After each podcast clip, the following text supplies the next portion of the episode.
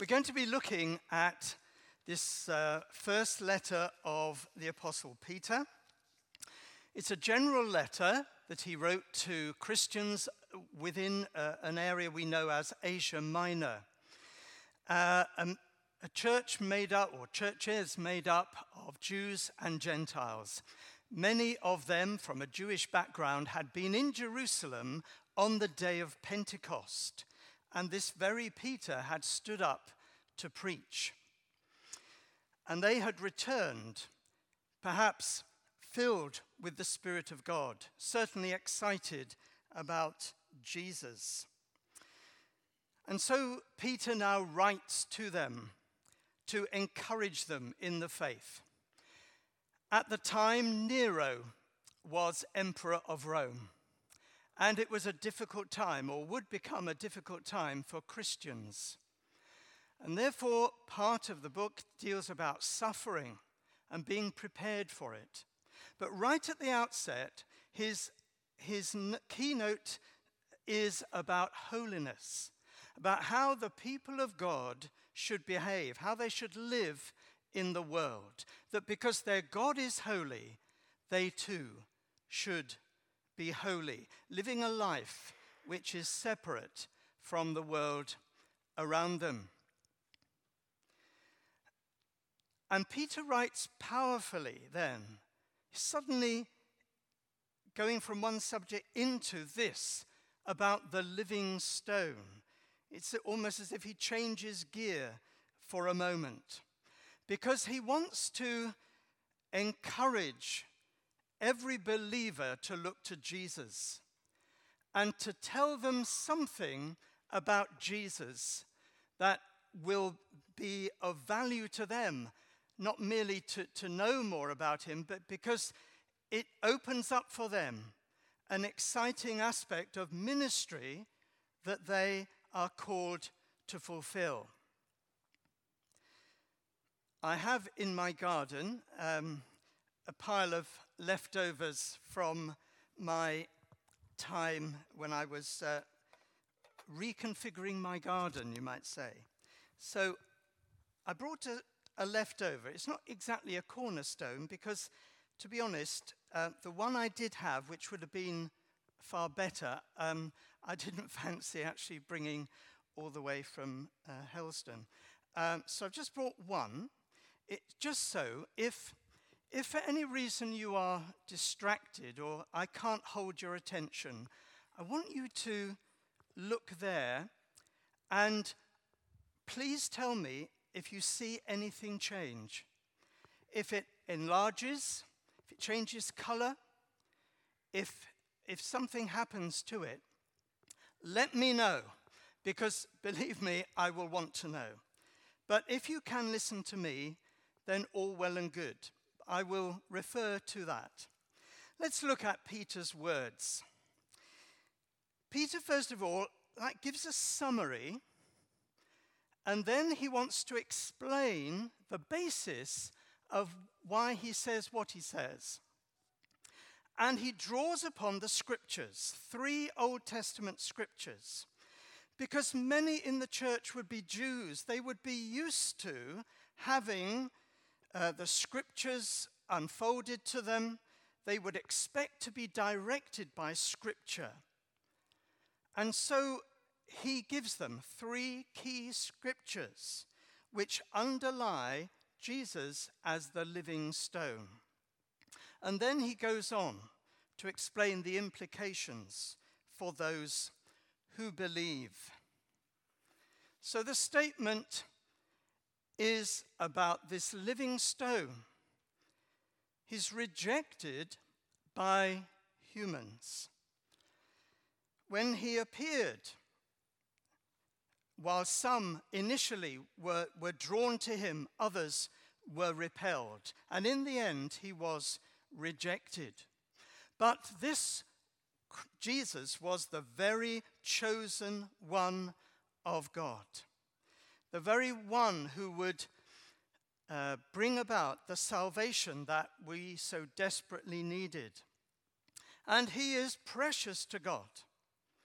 Precious inasmuch He is of the highest worth and the highest value to God the Father. He's his own dear Son.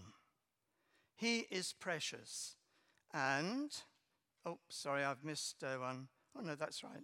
And then he goes on to say that we, Christian believers, like living stones, are being built together. God, God's purpose is to build a place of worship made of living souls. And we are being built together. We are not only, as it were, the building, but we are involved with what goes on in that building, that place of worship. We are involved in being priests. All of us, men, women, children, we all, if we believe in Jesus, are priests. That is, we stand between God and man. We are the intermediaries. We bring the needs of the world to our God. And God sends us out with His word, with a witness on our lips of what He's done for us. And we're going to have an opportunity this week to pray for the world, to pray for what goes on here within our own church, what's going on in our city, what's going on in our nation, what's going on in the world. That is our role. We have a priesthood that we must fulfill. We offer sacrifices to God, they're costly. Yes, it may involve giving up time in this week where you have to put aside what you would otherwise do and commit yourself. And it will be sacrificial, but it will be what you're called to be because you are the people of God. So there's the summary.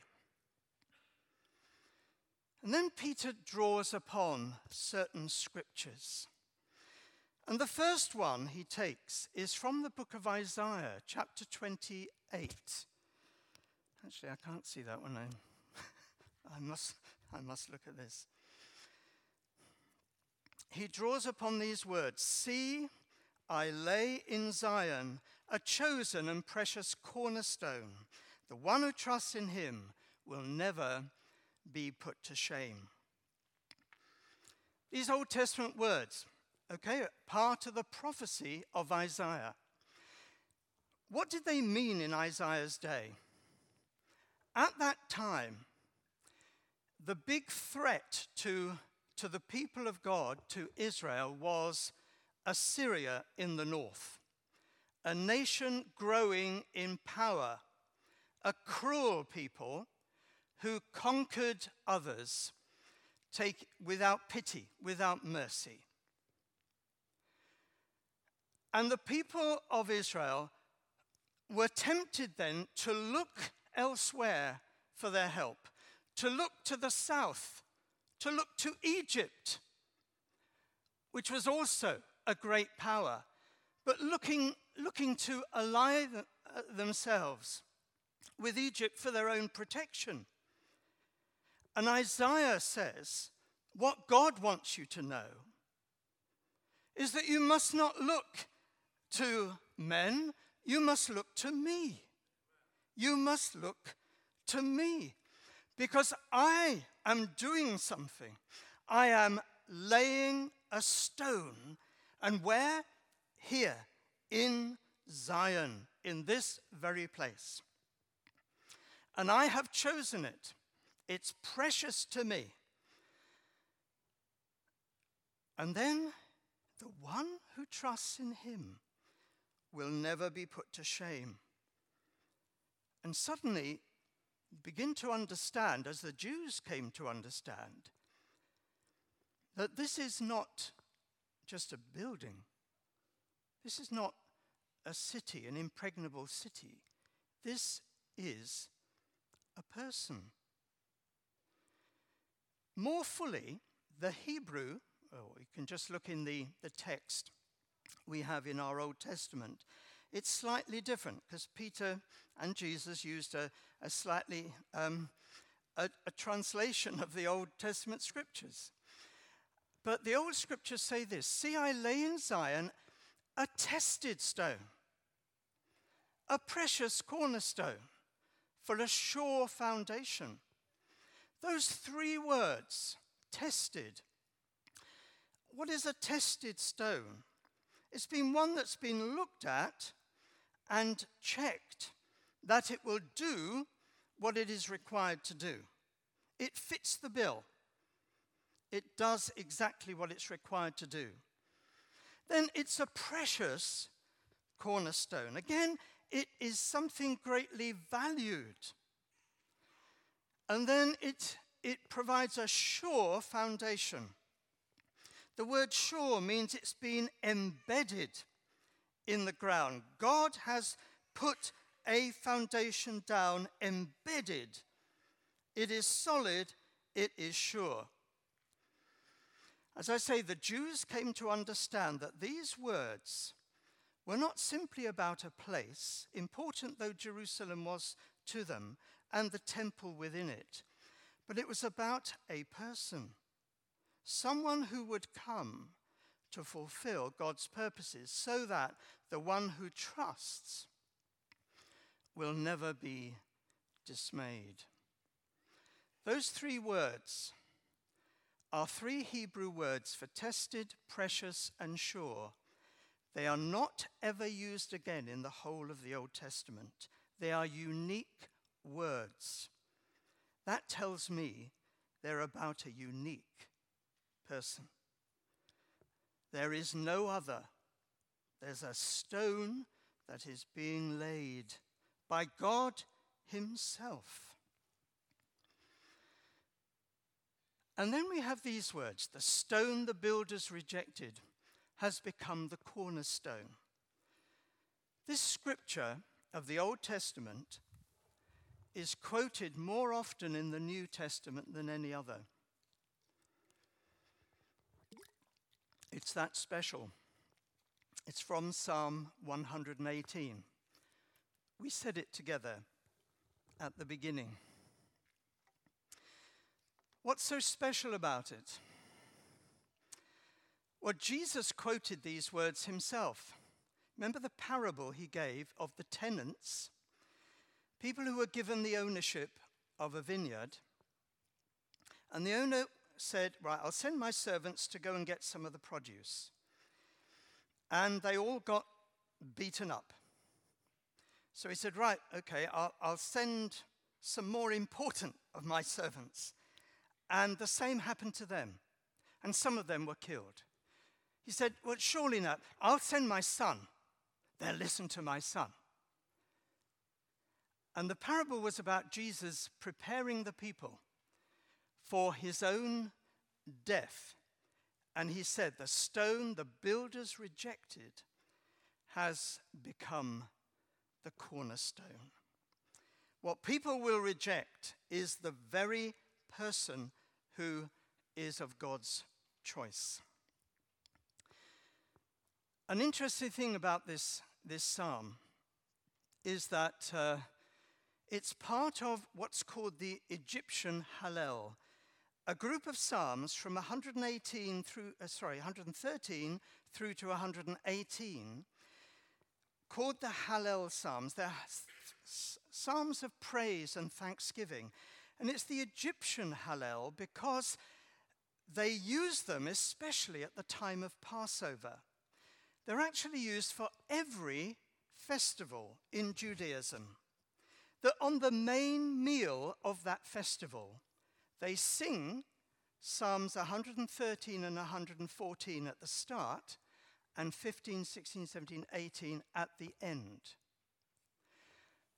Especially at Passover. Do you remember Matthew says, after the, the Passover meal that Jesus had with his disciples, after they sang a hymn, they left. What they were singing were these psalms. The last psalm that Jesus sang with Peter in the room, they sang together these very words The stone the builders rejected has become the cornerstone. Peter would have sung that from childhood, he would have known it by heart. It would have meant perhaps very little to him. Jesus was going out to Gethsemane as the rejected stone. He knew what lay ahead of him. I love it that he sang those words just before he died. The only other words we know that he said from the, psalm, from the Psalms was what he said on the cross My God, my God, why have you forsaken me? It's no surprise then when later Peter and John heal a cripple of 40 years and get arrested for having done so. That when they're given their freedom, and Peter stands up before those in Jerusalem at that time, he says, The stone the builders rejected has become the cornerstone. He uses that very verse again. His audience would have known it, they would have known it by heart. Some of them would have sung it just weeks before at the Passover feast. You see, he was able to use scriptures that were familiar to his hearers. And if you read the Apostle Paul in Romans chapter 9 and Ephesians chapter 2, you'll find him using these same scriptures about Christ and about the church. But not all who look, who, who know about Jesus regard him as precious. He's a stone that causes some to stumble, a rock that makes them fall. You see, here is something embedded by God. And you either build your life on Him or you keep falling over Him. It's almost as if your, your path keeps turning back to Him and you hit Him again. And it hurts you. It hurts you until you commit yourself to putting yourself next to Him, to aligning yourself up with Him, and allowing yourself to be part of His work, what He is doing in the world. And again, in that particular verse, it's quoted from Isaiah chapter 8. There are two words the word for stone, the word for rock, are again unique Hebrew words not used anywhere else in the, in the Hebrew Old Testament, which again tells me we're dealing with someone altogether special. There is only one, Jesus, and he is a living stone.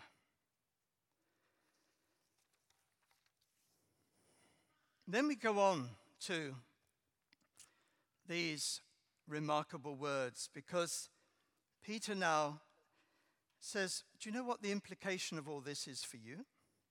As Christian believers, you are a chosen people. That was once said about God's ancient people, Israel. It's true of those who believe in Jesus. They are a royal priesthood. Few weeks ago, we heard about Jesus being our high priest. That he wasn't in the order of Aaron, like other priests. No, he was in the order of Melchizedek, who was both a king and a priest. Jesus is our king and priest, and we are a royal priesthood. We are sons and daughters of a king. We have the ear of a king when we pray.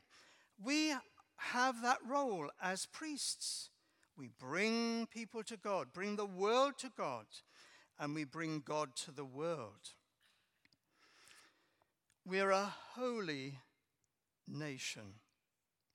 The one thing I, I enjoyed when I first came to NCBC a year ago, to see how many nations are represented here.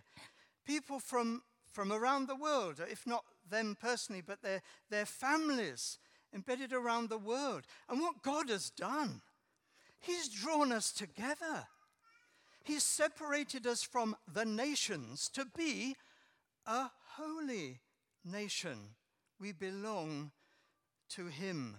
We are separated from the world. And God says we're His special possession. We belong to Him. We are the people of God. The end of that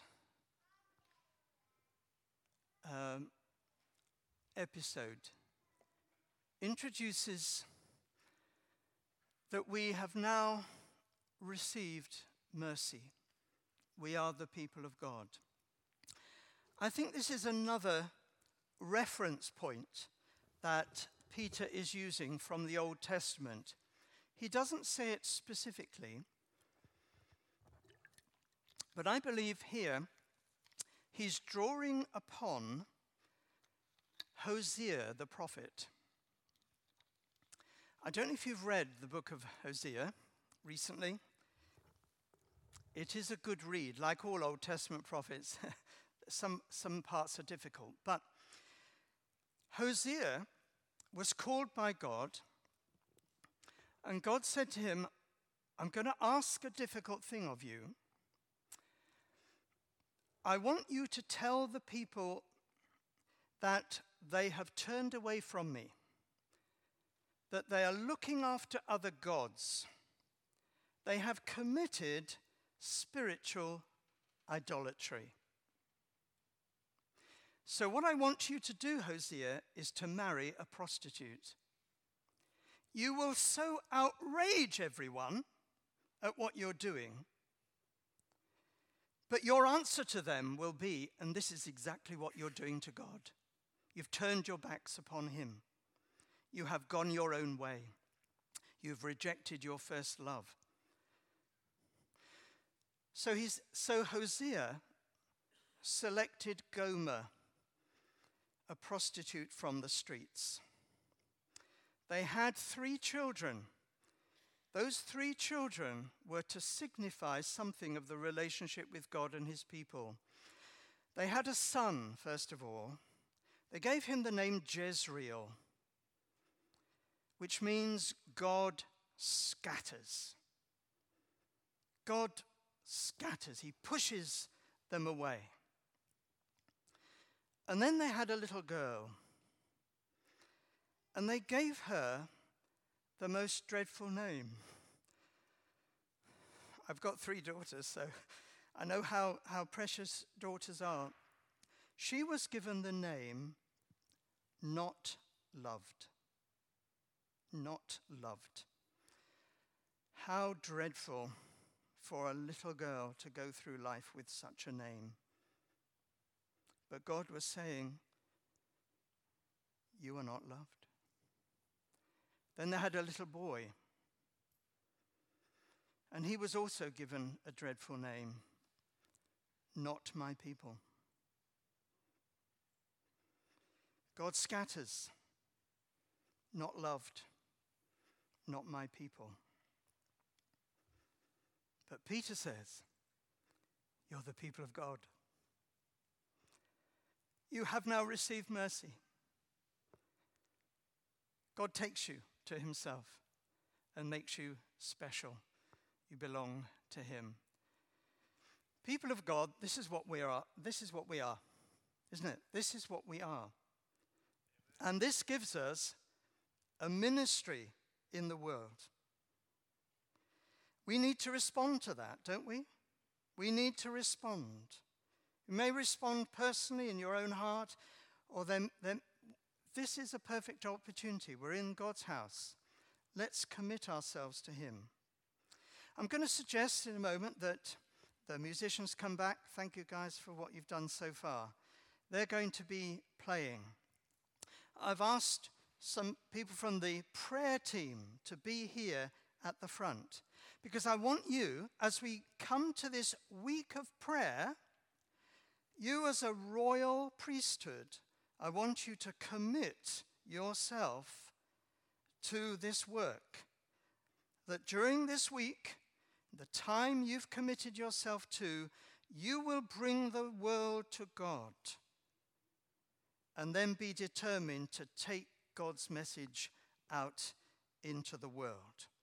If anybody wants to speak to me, fine, because I just want to say one further thing. No one has drawn my attention over here, so I'm assuming that nothing much has happened. That doesn't altogether surprise me because it is an inanimate object. It's going to stay that way unless somebody hits it hard. As you come to him, Peter says, you also like living stones. As your life comes into contact with Jesus Christ, who is the living Son of God, died, rose again, the one who came amongst us and says, I have come that they may have life and have it to the full. The one who said, I'm the way, the truth, the life. The one who said, I'm the resurrection and the life. The, the Apostle John writes, This is the record. God has given us eternal life, and that life is in his Son. He who has the Son has life. He who has not the Son of God has not life. Well, as you're sitting before me this morning, is that what you're like? Are you an inanimate object as far as God is concerned? Is there any life of God in you? We're to be living stones, people who've been changed by knowing Jesus Christ. If you're alive this morning, praise God.